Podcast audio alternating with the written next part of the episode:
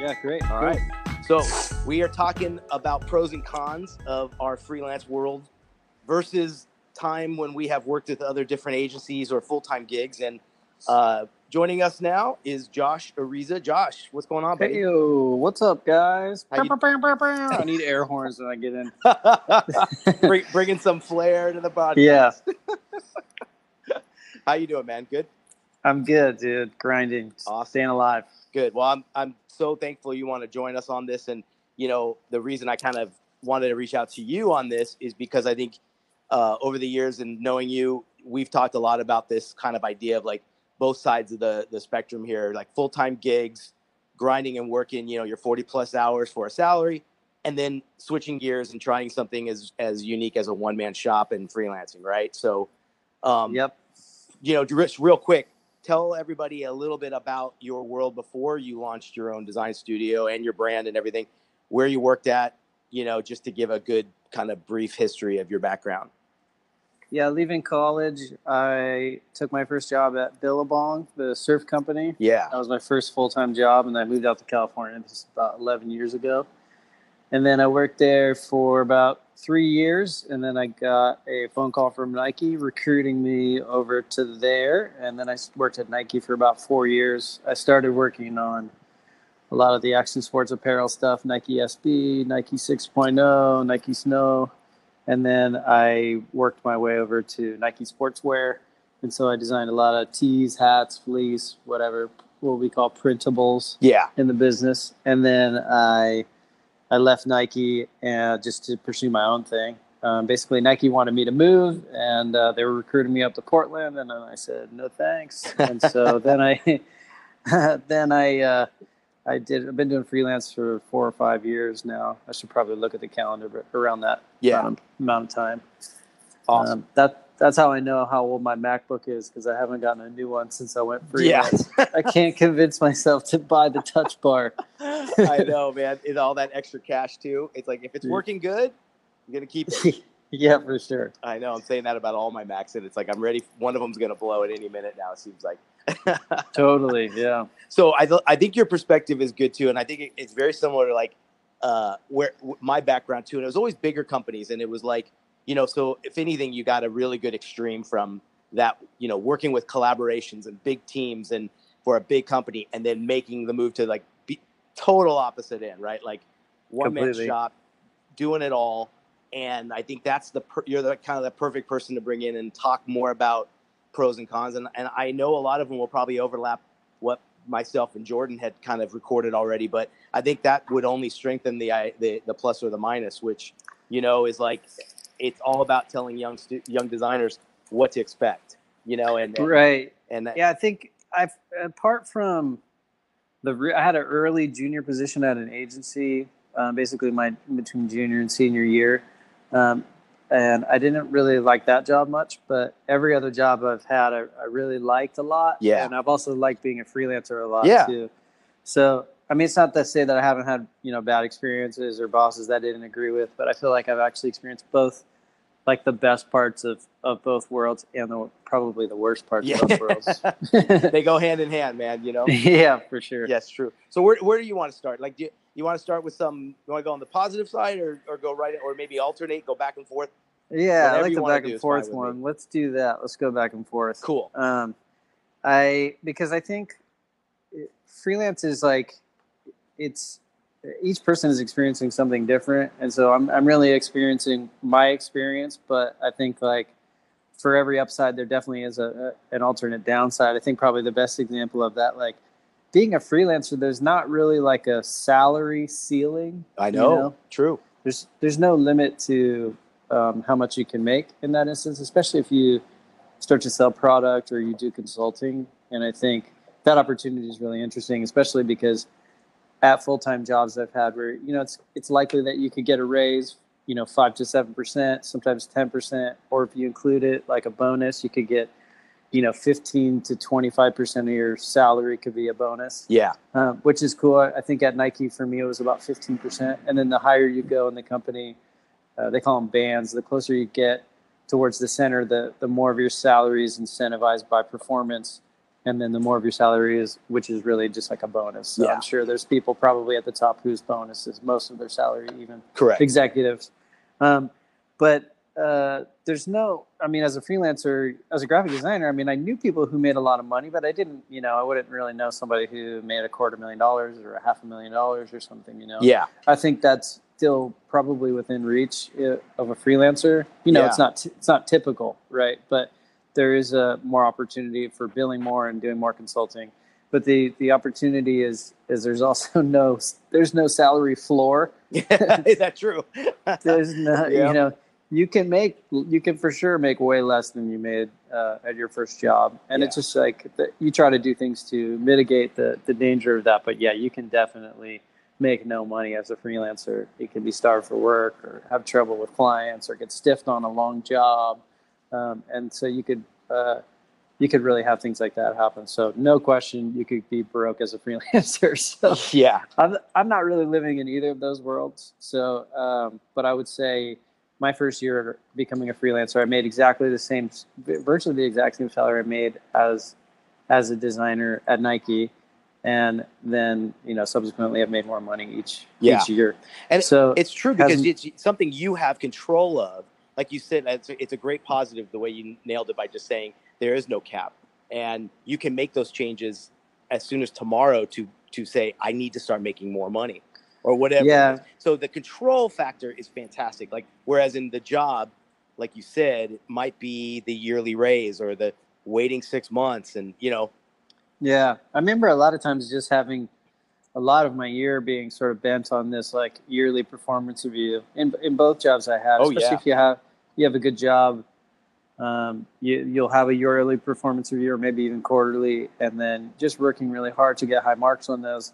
They could be highly political at some places, so you might. Um, like for example, at Nike, uh, the first year I got the highest marks possible, and I can't really remember what they what they call them or what the numbers are, but you know, and and when I got it, my job, my boss was like, "Hey, look, you did a really great job. I just want you to know that this is really really rare that we would give them these. We only give out a certain amount." yeah, And effectively, he was saying like, "We can't give that to everyone, even if everyone did yeah, really great." so that sort of like changes the dynamic there. Do you know what I'm saying? yeah, And so uh, I think if everyone really, really does great, they should be compensated for that. They can't in a public company. Obviously, there's only so much money to go around. But, Yep. um, but uh, yeah, w- with freelance, if you're doing really, really great, then you can get a really, really great salary. So, Yeah. Um, that the opportunities there. Um, I think the another pro is that you don't have any bosses. Like, I think like I- I've I've had mostly good. I've been to fair points. I've had mostly good bosses. No question. I've had my fair share of people who I didn't want to work underneath. sure, Um, but but um, but you don't you don't have someone grinding you. You don't have someone looking over your shoulder at your your art. But I think really the con there is that sort of like everyone becomes your boss. I- You have- you're right. Yeah, you have a lot of bosses. I mean, you, you hope that there's a mutual respect there, that they're interested in what you're doing, and you're interested in in their their project, and then you work towards a common goal. Yeah. Sometimes that mutual respect really isn't there, and they're looking at you as like a hired gun, and they just want you to do their bidding. So a lot of times you might have, you know, you could have projects in with with people who don't really see you as like a peer; they see you as an employee. Yeah, that's not that just doesn't happen to me that often anymore but it, it has happened as a freelancer. So i think depending on like your your level of expertise and your level of contribution to the project you'll experience more and less respect you know based on your role and, Yeah. and how they're using you Yeah, you want to be a Uh, partner with them, and then you're looked at. You're not looked at as just a, an order taker. You know, yeah no question and Um, it's, it's funny you mentioned that too about the how both these can these same things can be both pros and cons. Like you're presenting it, and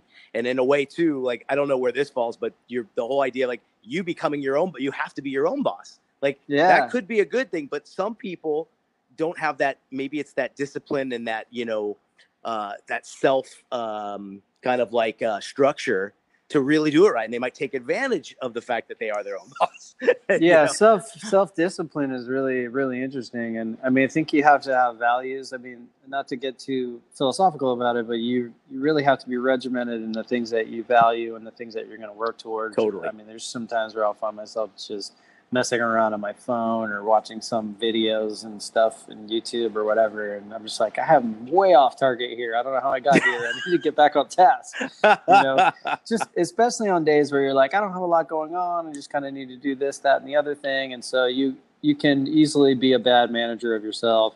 Um, but yeah, I think that ultimately, you know, the fear of going broke keeps you pretty motivated. Yeah. so, um, so just saying the upside is that you, if you put, if you allocate your time right, you can have more free time and you can have more time with True. your family. Uh, Yeah. I'm a, I consider myself a pretty good dad. I get to spend a lot of time with my kid and I take her lots of places. And if I want to take off in the middle of the day and go just hang out with her, I can go do that. And I have done those things.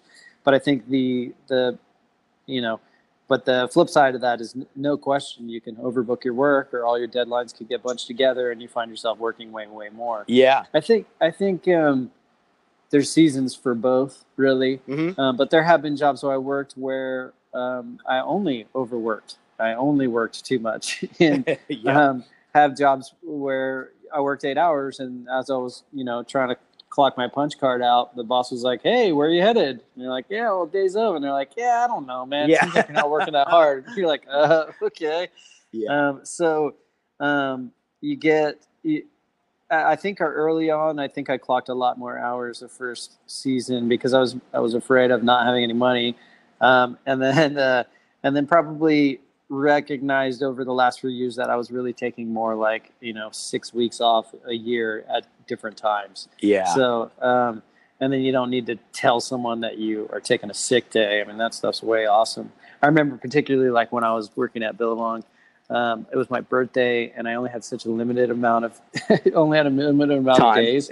And so I was just, I was like, you know what, I'm going to call in sick. And so I, I called in sick and then I didn't go uh, work that day, and the waves were really good, so I surfed. Um, and then during surfing, I caught my own board into my eye, which is just I just get so I never I never get hurt surfing. I Of caught my not. own nose of my board into my eye, so then I had to go to the hospital. So then I had this basically this dilemma where it's like now I got to tell these guys like, hey, the reason why my eyes messed up is that. I was surfing on my day off, which is actually my birthday. yeah So I had to like come clean and tell them that. And they're like, actually, you have to take a vacation day. So I had to take a vacation day for the day that I was in the hospital on my birthday. So just Damn. classic. Uh, yeah is, that's uh, sometimes what it takes to get that time off in that situation but you got caught Yeah. And I, yeah, totally got caught. I mean, it played. That's called playing hooky as an adult. That's ridiculous. exactly So, um, yeah, less time off, more time off. It really just depends on how it goes for you. For me right now, I think I have more time off, but there's definitely.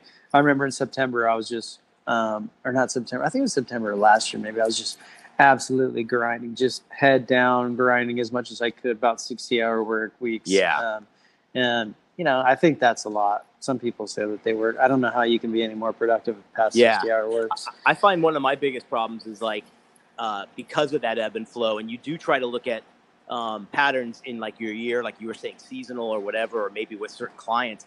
How do you how do you try to um, level that playing field a little bit so it's not eighty hour weeks and then you know fifteen hour weeks the next week? It's interesting because I think I would prefer to work more days in the week and then less long hours. You Yeah. know what I mean? So I'm yeah, also I like, get. I think I would probably prefer to, like, if I was super busy, would prefer to have like a seven hour work week, eight hour work day rather, um, and exercise in between there, get some family time in between there, but still work eight hours for seven days a week. I, I tend to do that. But I think just having my own office and having a place that I can go like after hours and, and go Yeah. work also has been pretty helpful. I mean, I think that's a downside of freelancing. A lot of times people just don't have the cap or the, the money to, to rent a space or to build out a space and they work at home. And so, you know, they're you're getting cabin fever and then they're getting a little, you know, crazy and they never put their pants on. And Yeah. so there's definitely like, Yep. there's no work life separation balance there. It, working towards that is definitely a value of mine. Yeah. um, some people are fine with it, man. They just they live and work, and it works for them, and they don't lose their minds. But I'm, I'm just not like that. Yeah, it's like a good thing to put out there to say, hey, that this could come down the road down the years where after the first few years of working at home and establishing a great little freelance business, you might want to save up for that thing and be like, hey, maybe the the office space is, you know, and I've gone, I've done it three times, and I Yeah, where are you working right now? Do I- you I work at home? I typically I went right back to the home office because it's Yeah. just and then juggling it with school and other stuff, you know, it was like I love it now because I think it allows me to be the most flexible, but I also find I'm doing more of like really good core working, like true hours of, you know, getting it done and then like you were saying earlier that benefit of being able to be I think one of the best things is being able to be so flexible with your time where as opposed to when you you are expected to be at a nine to five from nine to five and like you said also too it could go longer if the boss wants you to but having this Yeah. flexibility is one of the, probably i think the best positives on my end like to just say yeah man if i if the gym is the only time i can go is at eight o'clock or at two in the afternoon i'm gonna go because i can you know Oh, I just remember like I just remember having to ask for boss's approval for things like that. Things that I consider to be just kind of normal, healthy. Like I gotta go run and meet the plumber at my house. I gotta go and exactly um, just things that are just kind of inconvenient. I got to go to the DMV or I got to show up for you know jury duty or perhaps like just things that are yeah innoc- innocuous things that like become kind of inconvenient when you're and you feel like you're lying working for some. yes, you need to lie. You have to call in a sick day so you get injured on your surfing break. So um, yeah, I think I think um, more and less time off is just it really depends on the person. I think I get way more time off than other people at the moment. got it Um, yeah So I think you know you kind of get to make your own hours in that way, but then um, I think a good uh, for me at least the, I'm in the position of choosing projects that I want. Yeah. I haven't really had to take too many projects that I didn't want, and actually I think on the rare occasion that I take a project that I feel like okay I'm just in a position I'm not that busy and maybe I'll take on this project. Um, those have actually been bad, bad just coincidentally been just bad projects for me. So um, I think being choosy is like a really nice thing. yeah Um, but uh, you know, I've actually had taken clients um, on two occasions where it just didn't really feel like a good client relationship, and those clients um, didn't work out. and Yeah. I wasn't. I wasn't being choosy enough. I kind of like let some red flags um, go, Yep. or I skipped over them because I thought the project was interesting, and and those have ended up biting me in the butt. Now, people make that mistake with taking full time jobs. too, Sure. you know, and then you're stuck you know, and yeah, you, you're either stuck or you moved out there for it, or you um, you left your other job that you kind of liked, but you wanted a new salary or a new title, and then you got like a month in, you're like, whoa, Whoa, not you know, worth it. my, My boss is not that cool, or you know, the vibe at this was this so cool in the interview for sure. Um, so I think being choosy is cool, and then you get a little bit more selective, and you know what the good projects are, and then you're willing to compromise only on the things that you know that aren't really like integrity type things, you know. Mhm. Um, so um, I, I think that that's a cool part of it. Um, I think the bad. Some here. Let me just read a few of the bad go for it that I, um, chasing money sucks. Just like hounding people for money is not fun. No. I mean, so now I have a way more unapologetic, hard, fast rule that if I don't know you, like you have to pay me up front. Yep. And um, it doesn't matter like if you've worked with other people or whatever. We just kind of don't play by that rule. Um, it, or we kind of play by that rule across the board. Um, good and then yeah, the downside is also that you don't have any lawyers usually working for you. A lot of staff, like lawyers, work at some of these places that I've been to. So if something illegal happens, you were ripped off, or you know, or whatever, and you wanted to go after them, You're you covered. Just use your staff lawyer Yeah. to do it. Um, and also, those guys sometimes be nice and they'll write up contracts for you and do things that you would normally do. But now you have to deal with all the legal stuff on your own. Um, and so there's some ways to kind of lessen the blow of like hiring lawyers, but they're, none of them are really perfect. Yeah Um, I don't, in my opinion, um, maybe you have better means of like, there's obviously LegalZoom and there are things that just kind of will help you along the way. But yeah, a, a lawyer who's just going to write threatening lawyers, Yeah. lawyer letter, then that's like, that guy's gold yeah yeah um, exactly or woman is gold, right? So, um, the taking ownership over your work is really cool. So like, you know, being able to have like, okay, I accomplished this project. Like this is my project. Like no one can take responsibility for it. But at the same time, you know, you you're fi- all the failure that happens, like you have to take responsibility Oh, yeah. for that too. It's that's the be- to that's the best lesson, dude. I, I, I think you feel the same way. It's like I'll be the first to admit uh, any wrongdoing or fault, like because like I think it it really blow softens your ego when it's you're the one man or one woman show because you can't point it to somebody else, you know. oh, for sure. and on the flip And- side too, it's just as good when when there's a great triumph. You're like, it's there's such a good proud feeling about that, and it's you're like. I would, you know, especially when it's like something that maybe wasn't in your wheelhouse or whatever. And like, I was just thinking when you were talking about the lawyer things and this, whatever. On the flip side of the, that, the positive is you become a pretty damn resourceful person. You figure these, you got to figure stuff out Oh, because yeah. no one's doing it for you. So, oh, for sure. like, you I really think- flip all these back and forth. It's, it's kind of Yeah, yeah they, they could go upside and downside, Yeah. but depending on where you are in your career, obviously. totally. Um, I think, um, but that that acceptance of failure has really changed um, how I sell work Good. and the value that I put on it. Actually, I used to I think uh, tell people like just you know almost shit sure myself that I'm going to give you the best solution, blah blah blah. You know, you're going to be so happy, and you try not to like really oversell how many problems you're solving on the design side. I think. Yeah. I had a client just come back with me uh, for a, a project that I really, really want, and um, they're taking a bunch of bids from a different, a bunch of different people. My bid was kind of like middle of the road, and then Yeah. they got a low, a low bid from like a, you know, another freelancer, and they were like, "Hey, can you match this?" And I was just like, I also kind of just, I felt weird about the situation in that like I want the project, but I'm also not willing to lower my rate for it because I want to give them a great product. Yes. So those things kind of like work in conjunction with one another. Like, I don't want to set myself up to fail at all. Yeah. And I don't want to give them a, a thing that's unachievable. But at the same time, I also need to sell myself so I can just be like, hey, man, just look at that person's work and then look at mine. And then you can decide, yeah. you know, you, you should decide based on whose work you like best and then, and, and go with that. That's Yeah. not, I'm not saying for sure they're going to take me, but I, I feel confident that like, um, if people like your work, then, then they're likely to get something in line with that and they're likely to get something that they like. And so, um, uh, it has changed. Ownership over failure has changed how I, Yeah. I, I, I pitch myself, and I'm, I'm trying not to be too sure of myself when I'm, Yeah. when I'm selling a client, and also sell them realistically.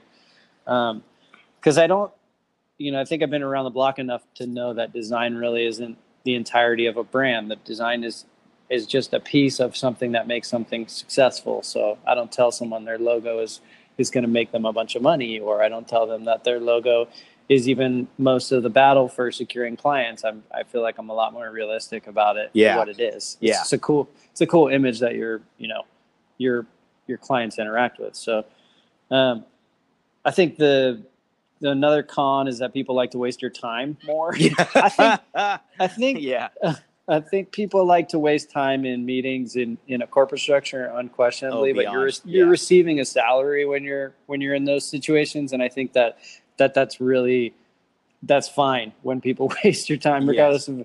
It's a little bit easier to to swallow in that instance, but I think When it is When your time. Damn. when it's your time and people want to have uh, oh hey man you mind if i hop on for a quick chat? Or do you mind if we we go to lunch? I want to pitch you on a business idea. I stopped going to business idea lunches until i know what the i know what the business is about. I can't yeah because it's either you're going to ask me for free work or you're going to pitch me on a business that's maybe not that great of an idea. Yeah. you could just text me that you think that this is a good idea and then we can move forward that way. But doesn't that turn the flip side of that though? It turns you into like a much better business person, and I like you know, I think that's one of the biggest missing things with creatives is the fact that they're they might not have had business kind of you know uh, boot camp in a way, and here Yeah. you are figuring that you're figuring it may, maybe the hard way. You have to go through one or two of those to say, "Damn, I just realized I spent an hour and a half with someone and and I couldn't bill for that, and I lost oh time." yeah So like for sure you got to you figure a way now to say like hey well you know what i'd love to man but uh, my consultation fee is this for that hour you know and Yeah. and and that could be a positive because some i know in my situation like if someone were to tell me that and i was hiring them for their services that would give you that chance to like test drive or do something kind of you know with that person so yeah it's fun how like these little things can become really good lessons to improve yourself as a freelancer Yeah, totally. I th- I think you know your agreements and your contracts and like refining those every time. I'm, I know you do that Mhm. too. It's like Yeah. every time. yeah, you get a little better at sniffing out like Yeah. there's it's just this this com my brother and I were talking about it's just this common I want to call it archetype. There's a guy who's like, I'm the idea guy. Like, Yes. You know, you're going to be the guy who makes all the stuff, but I'm the idea guy. Yes. It's just like, I think it kind of sounds like you don't know how to make things. so I'm not really like on board with this. You'll give me equity. You know, I'm not interested in this, this business relationship. So I think you get a little better about managing when to take certain types of meetings. Um, I think uh, another downside is that I think mentorship is sort of built into the system of like a hierarchy of a business, and I think that you don't really, not I mean maybe not always, but I think there is some seniority and mentorship in a in a business structure a lot of times, um, and and when you're not in that and you're outside and you're autonomous, then you kind of have to like Great point. really search for that. Yeah. I, I think, you know, may, maybe some people have bosses or or bosses bosses that they don't look up to, but at least most jobs that I worked at, I, I there was at least somebody down the line who I, I respected and I looked up to, and I would be interested in asking them questions. Yeah. and they would help me, and they'd be willing to help me because we're on the same team or we're working for the same company, and, and that part is really cool. You have to like really search that stuff out when you're when you're by yourself. Yeah. Um, I think um, it's competitive. That's another. Uh, that can be a pro and a con, but Yep. I think a lot of instances you're bidding against other people. You're working to to get the same jobs, and especially if it's really cool, sexy work, then um, Oh then, yeah. then the harder it is to to get and nail down. Um, you know, you're you're an accountant, you're a biz dev guy, you're an art director, you're a designer, you're everything in between there too. So it's just there's a lot of moving parts to freelancing, and I think you can dial the if you have your you know the dials right, you can be mostly designer and not have to be all those other things, but as much, but you still will have to be some of those things. Um, so, for example, I have an accountant now, and I have a CPA, and I have, um, uh, you know, different things that I lean on. Yeah. Um, It makes sense. so- you have to, man. It's the same way you want someone to hire you for your skills. Uh, oh, it's completely. out of your wheelhouse, man. Get someone that's trusted, especially on that legal and financial side, because like, damn, you don't want to be doing that as a novice. No, no, yeah, representing yourself in court, you know, Oh, yeah. threatening to what I, um, and so, um, the yeah, and, and that can be that whole experience. I think of freelancing for some people can be a lonely, isolating experience. Yeah. um, it hasn't really been for me. I think I find like on most of the people who I either mentor or just have casual conversations with, um, they can get lonely while they're freelancing. Um, and I, I think a lot of that is just either you need to find a creative community or you um, you need to uh, work in a shared office space or something, you know, where yeah. you can get feedback or you know i send a lot of my work to amy and jen hood sometimes to joel buchelman and i get candid feedback from them i have other mentors along the way who are are are people who i ask for feedback for but i don't feel alone at all in what i'm doing but uh but you but- made that happen and i think that's the smart part you know you luckily i think when you just you you are in a zone where you might be a little isolated there's no other thing but to reach out and hopefully that can kind of you know kind of snowball with the people you meet and small like you said a, some creative source in your in your neck of the woods or wherever you are. Even online there's so many ways to do that oh Um, totally. you know and then that becomes such a great thing because like same with you matt. It's like I, I agree like there's so many of us that we know we can reach out to each other for anything even if it's like have you ever done anything in this this zone? I'm like completely new to it. What do you got? And it's oh totally. right?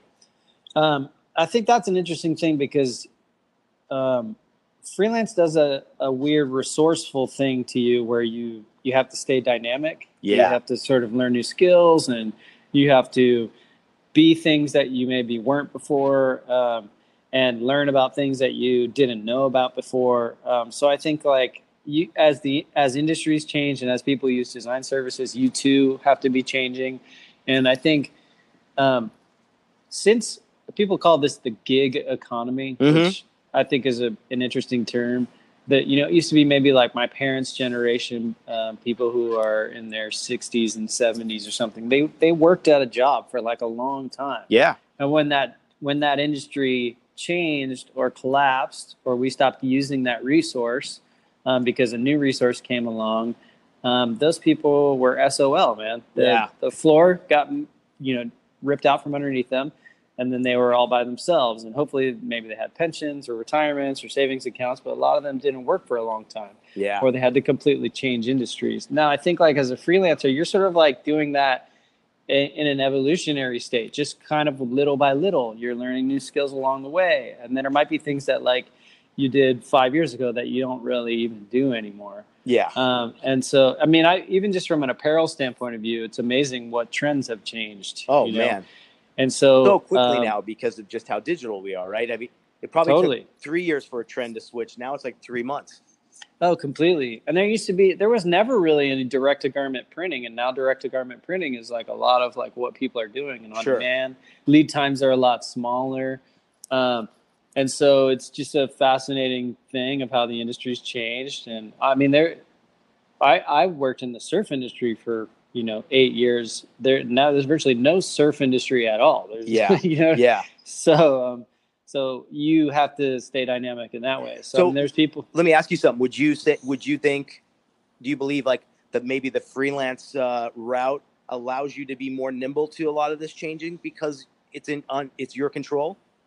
What I you think, it allows you to be more nimble, but I think it's just a, it's a, it's a good example that it becomes part of like who you are. It Yes. becomes part of your your daily routine. Oh, surveying like oh, someone has a Skillshare out there. Oh, Yes. 3D, 3D design and and 3D art is sort of like in vogue right now. Maybe I'll dabble in that. Or, Exactly. you know, I didn't really know After Effects until like six months ago, and now I know how to use After Effects. exactly. I'm not the I'm not the best animator in the entire world, but now I'm really comfortable with the the the the program, and now I I use it and I bill for it. Yeah. So uh, Yeah. um, for for good clients too. It's not just like you know some some random tire shop across the street. So um, that is sort of built in the DNA of being like a, a, a freelancer. So I think um, you the the one thing I really don't miss at all about uh, um, working in a, a full time job is like office politics.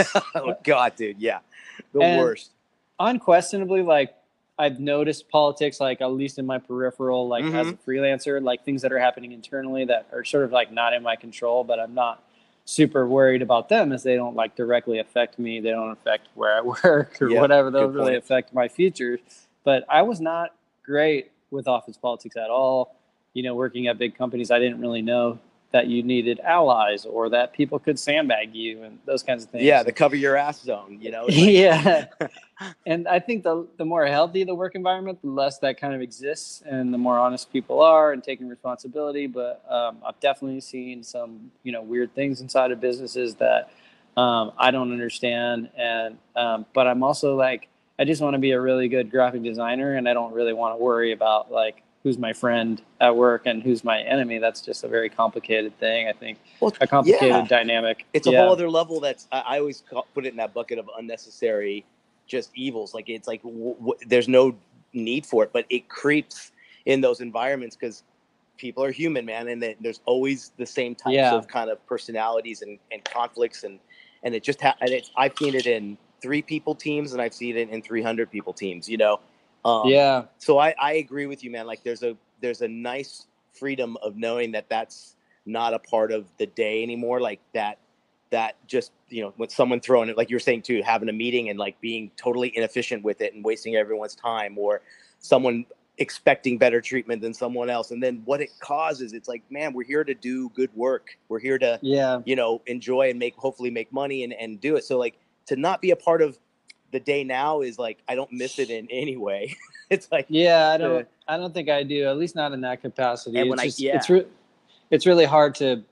It's a hard thing to when you're just trying to make great things. Like Yeah. having something that gets in the way of that as a hazard is like to me ultimately unhealthy. And so, um, I I'm, I don't miss that kind of thing. And, well, I was never good at it, so Yeah. it's okay. and I, I love I, I gotta tell you too i'm like i'm such a um if i hear a friend or someone or family member mention something about the politics going on in their job i i have this thought in the back of my mind. I'm like just give me 10 minutes with that team. I would i would get, get rid of the problem in five seconds. You know? Yeah. it's like there's no need for it. It's like come on you know?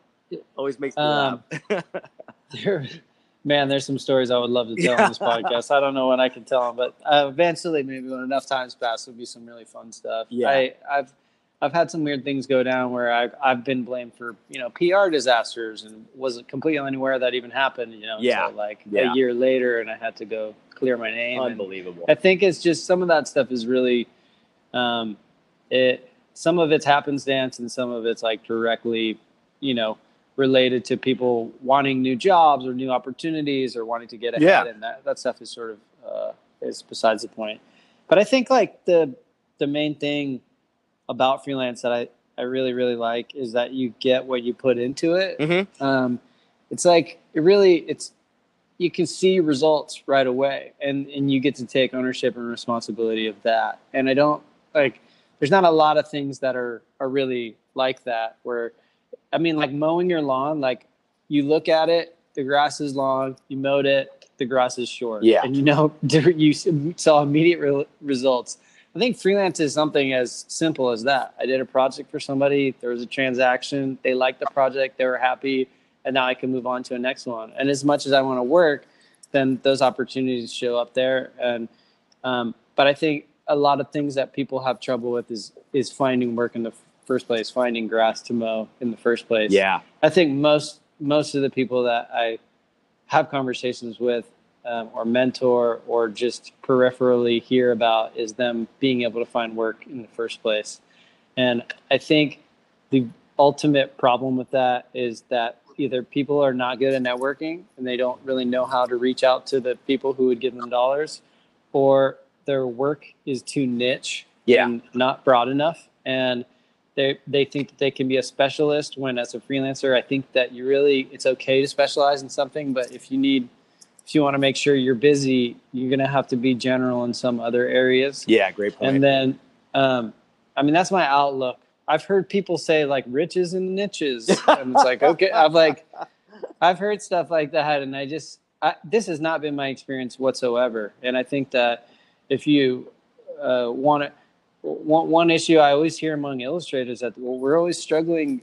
You know, illustrators are always struggling, and I've been thinking like, well, partly that's because a lot of uh, illustration just goes into um, editorial or uh, or publishing, and if it doesn't exist outside of that, then everyone's fighting for those same jobs. Maybe there are other ways that illustration gets used that I'm unaware of. Yeah. but I think that if you look at an application like um, you know textiles or fashion oh, like it's endless. that entire industry Yeah. needs needs illustration and so i think if illustrators were to focus a little bit more on how to make a repeat or or understand apparel design or that kind of manufacturing i think that they would they would do really really well there yeah. um, and so I hope that illustrators are not struggling, but I do recognize that like um, the more broad or the more the more uses for your artwork, the more applications for it, the the happier you'll be. And so um, that's why I think that um, that freelance can be a struggle. with Some people they're just focused in on on one area. Yeah, yeah. And I, I, I always tell anyone in that situation, maybe going into it fresh or new, that the, the bigger variety of stuff you could show, now you don't want to be the jack of every trade out there, but to show some flexibility and to show the fact that you're not just one trick pony in one particular area, um, it just increases your chances of that of the connection happening between you and a potential, you know, new client. Yeah, You know, I, I 100% agree with that. There's a, I will even go a step further that I think that hanging your hat on a, a, a narrow skill set, Mhm. maybe even like a narrow uh, look and feel that you only do like this. I'm the guy who does this type of design. I think is is is a my personal opinion is that this is a bad idea for the long run because I think um, I think for one, you having different clients. So you they all have different tones of voices, different looks and feel, um, different um, vibes to Yeah. where the brand is headed. Yeah. And I think it's probably better to be a little bit more dynamic Mhm. with your your style and a little bit more um, versatile in it, so that you can uh, apply that to all those different types of looks and feels and vibes. And so I. Um, that's how I think of myself. That's that's what I coach. You know, my young designers is to think of them. You know, you're cre- creating a brief for yourself. and I think there are people, yeah, who have looks and feels, and and but I think that they fit more inside of a like a fine art, correct? Like, I I agree. Type of type of vibe, and it's not really creative brief driven. I think that's okay. Like if you you're making money in that area, you should definitely do that. But I think as a freelancer, like it's um it, it might be you might find trouble finding work there. Yeah, and I, I think that's an exciting thing to think about is the fact that you could you could try something new if it is a little bit of a stretch and it might be something that's not in that that like you know your uh, your little uh, Swiss Army knife. Like what else can you do? And then it's like you're saying you can pick up After Effects, you could pick up you name it, just to kind of expand your scope a little bit more too. And that to me, that sometimes sure. those are the funnest jobs, man. The ones that are like, man, I, I kind of am a little lost here, but that's a good feeling. Like I might just produce something that's no one else is doing in that in that industry. Well, you're relying you know? on your taste in that instance, right? You've just decided like I trust myself to make something cool, exactly. regardless of, of the way that I'm I'm making it. And I think that that's that's really where where people succeed is that they have a refined enough taste that they can make things that people will like to look at, people will like to interact with, and that's like that to me is the value there. Um, and uh, I, each project for me is a completely different project, so I don't I, I I think that that's more exciting at the moment. I that's why I left Nike. I didn't want to keep writing the word swag on t-shirts and future extra bold you know obviously we did more than that but like um, ultimately the brand has one one tone of voice and i'm designing into that and i didn't create the tone of voice i'm just perpetuating it yeah so yeah um, uh, when you have more autonomy you can make more decisions and and be more impactful in a brand um, so um, I think that that's most of my list. I didn't have like a ton more. No, that's mean, perfect, dude. I I would ask you to, this one last one is what's your best advice for someone making that? Let's say they've got three or four years under their belt. They've been doing some good, solid work. They built a, a really nice little portfolio, and they're gonna they want to make the switch. What's what's your best advice to just get some people? Some people go about this a few different ways. Some people okay, I'm going to dabble in freelance, and when freelance gets busy yes. enough, then I'm going to quit my job. Yeah. I did not do that. I was the opposite of that. Um, and I think I think that um, necessity is the mother of invention, and that if the rug was pulled out from underneath of you, you would be able to find work. Yes. But I think the emphasis and direction really should be on networking. If I was focused solely on freelancers, let's say they're a mid-level, um, graphic designer, I would say the network that you should be aiming your business at would be creative directors and art directors at brands and companies and startups that you want to work for. Yeah. And those people are familiar with the creative brief and they're really familiar with the creative process. They're not emotional, they're working with big budgets. They understand what uh, the design process is like. They're not, um, they, they tend not to be emotional about how the artwork gets made. They tend to just hire you because you're a vendor in their list Yep. And I like that better. I think that works better. Like I would take my car in and get the tires changed. I just go to the guy who's the best at it and I know can get the tire on. Bing bang boom, transaction happen. I'm in a different spot. I actually like that the best. Yeah. I think if you're a free new freelancer and you want to hang your you want to try, you know, teach teaching clients about the value of design and holding their hand through the design process while w- them working with their personal money. This to me is like a much harder, um, against the grain type of freelance experience. It's okay, but you're effectively living the entire experience of an agency all within one person. Some people do that. I know that Nick, you do that sometimes. Yeah. And on occasion, I do that with different clients, but I'm comfortable doing that because um, I've spent enough time as a freelancer, but early on, I don't think I don't think you should leave your job and just start um, soliciting any business. I think you should focus it in the manner of people who understand the creative process and people who have budgets. Yeah. And then I would also say, um, if you have money in the bank and you've had your portfolio audited and looked at by p- your peers and people who you look up to, and they're giving you like, look, this is good work and I think it's great and you could try freelance, then you should go for it. But I don't think that you should try it without having someone um, give you the green light. Yeah. um, I think, you know, as, as good as I thought I was. Um, I needed validation from other people. I needed uh, advice from other people. I needed encouragement and feedback, and that was why I was ultimately able to do it. But I had money in the bank, and um, and I had a little network set up. Your network is is is really really valuable. Yeah. Um, I've seen people fail at this for other lots of reasons involved. One is they felt like their network wasn't big enough. Um, and they just were knocking on doors and not getting enough um, responses.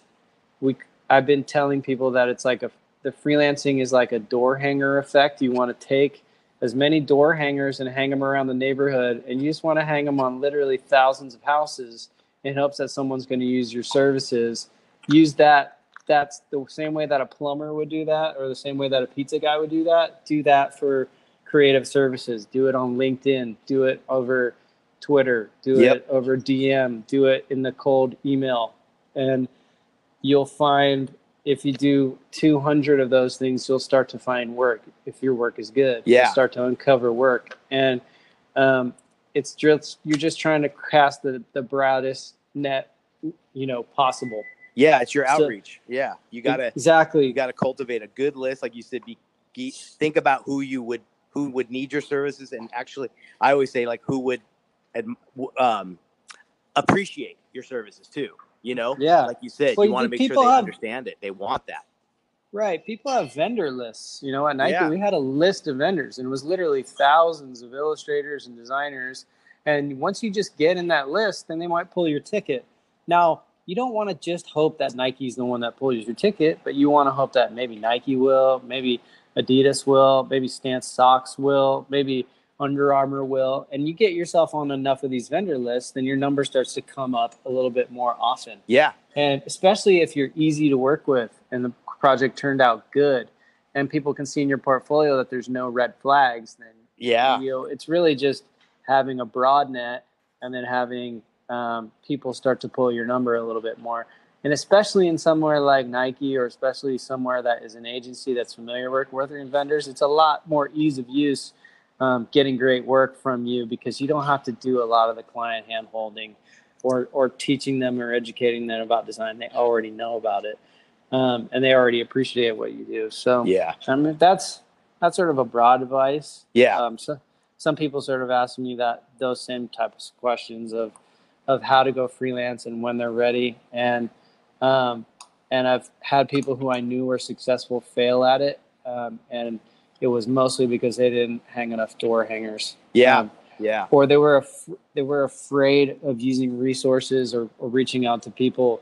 Either uh, they were nervous because they didn't think their work was good enough or they were nervous because they didn't think uh, they they didn't want to use that resource in that way or they didn't you know that it- fear of embarrassment and fear of failure really stops a lot of people from doing stuff. And if you just know that failure is sort of built, built into the experience of freelancing for example you're not going to get a response from people. Yeah, you're not you're not going to get an email back or you, you'll send the email and it'll just land flat. That's okay i think.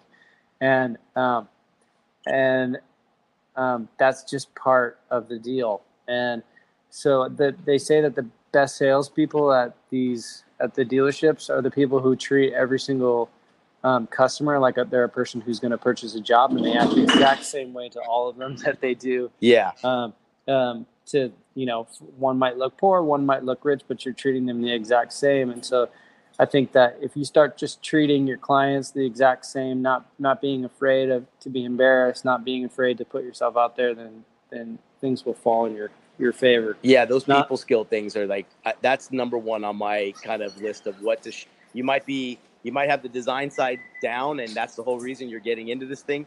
But your people skills and your business sense, and like you even said, are you a good person to work with? No red flags. Like those are those things you gotta strive for. Um, Yeah. I think a hundred percent, man, because it's like, and I love that. It's a it's a game because like the more you do it and you put yourself out there, even the most introverted person can really shine there if they do it enough times to get and they get successful with it.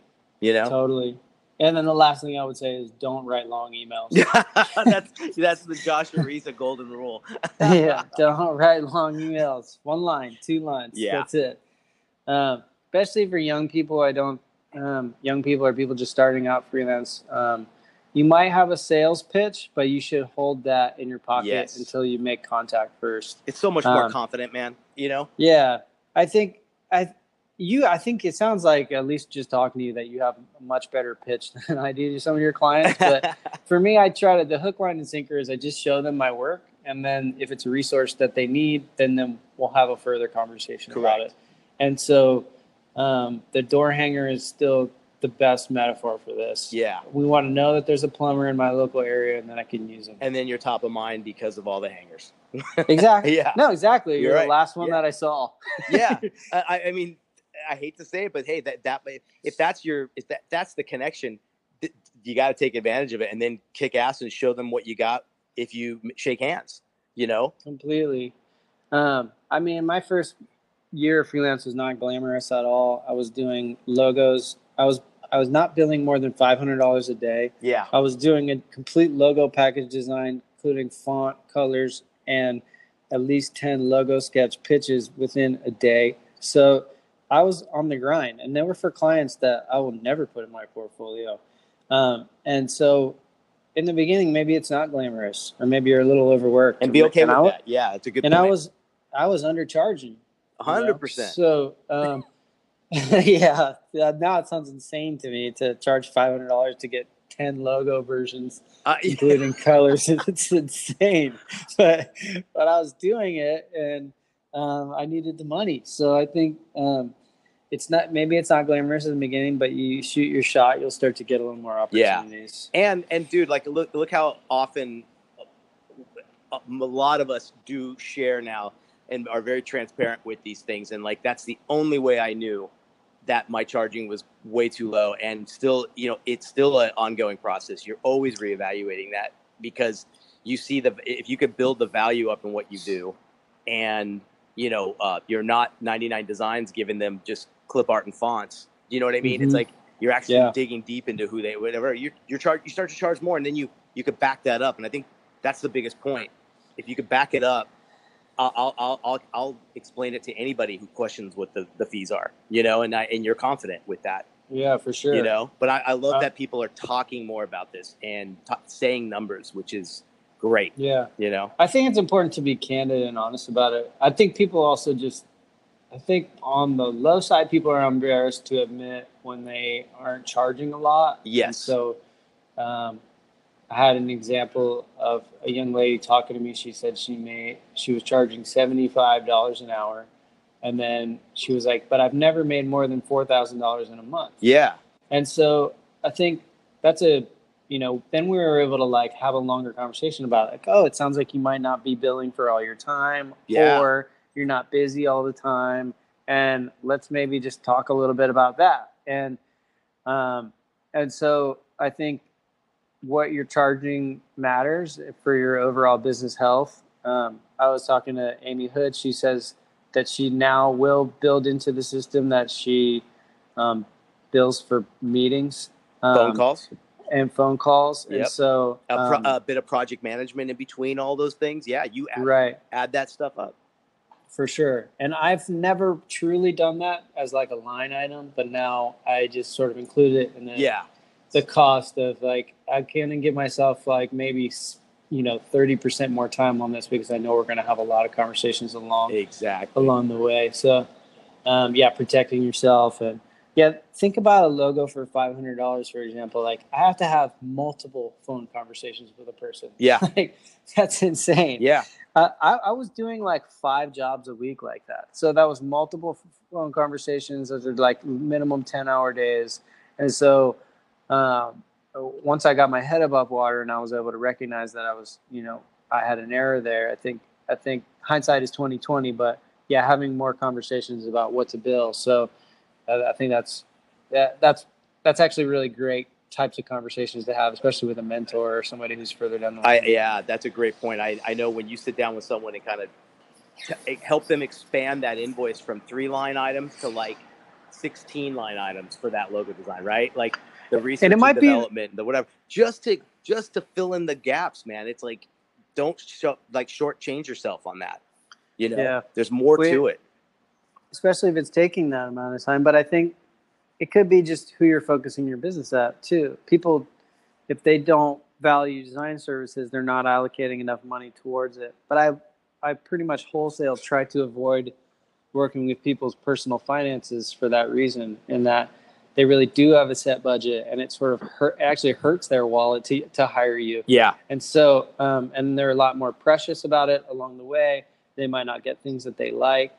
Um, so, um, it's not across the board. There are some people that I will work with, and they really value what you do, and, and you can work with their budget. But I think for the most part, I try, I try to work with people who are dealing with a corporate budget for that reason. Yeah, and it's a great goal for anyone, even if they're starting in the smaller world. To eh, don't expect that overnight. It will happen, but as you get that one or two slightly bigger clients, and it puts you in a new, maybe at a new level, then that next company sees that, and now you've made a jump up. So it's always good to look and see like how you climb that ladder too, with your clients. Oh yeah, you know, I've yes, hundred percent. cool. Well, dude, thanks for having Oh, me. Oh dude, this is awesome. Uh, why don't you uh, plug yourself a little bit, where they can find you, and uh, talk a little bit about Chomp too, man. Oh, awesome. Um, I am a freelance illustrator, graphic designer. So you can find me Joshua underscore Ariza on Twitter and Instagram. And uh, I also have a an apparel brand called Chomp, and you can follow that at Chomp Brand. Um, and there's chompbrand.com, which is where you can purchase things that I make and illustrate. We got tees, hats, fleece on there. I mean, you can find it at retail stores. Um, actually, we're international now. Dude, So we have some Canada. We got some. Does Canada count as international? Of course. It's not, mul- it's not multi-continent. but I, hey, yeah. it's, it's international, dude. yeah. And so, yeah, follow Chomp Brand. That's where I put a lot of, uh, you know, creative effort into. And I'm just happy to be making things. I'm happy that people buy things. I'm happy to be on the phone with you. It's cool Good that deal, things man. are going good. Awesome, bro. And I, I thank you so much for sharing it, dude. It's I, I know you're uh, you help a lot of young designers. You've helped my students tons of times. So uh, this was only natural to get you on here and talk, brother. No, thanks for having me. All right, bro. We'll talk to you Have a good night. See ya. later, bye.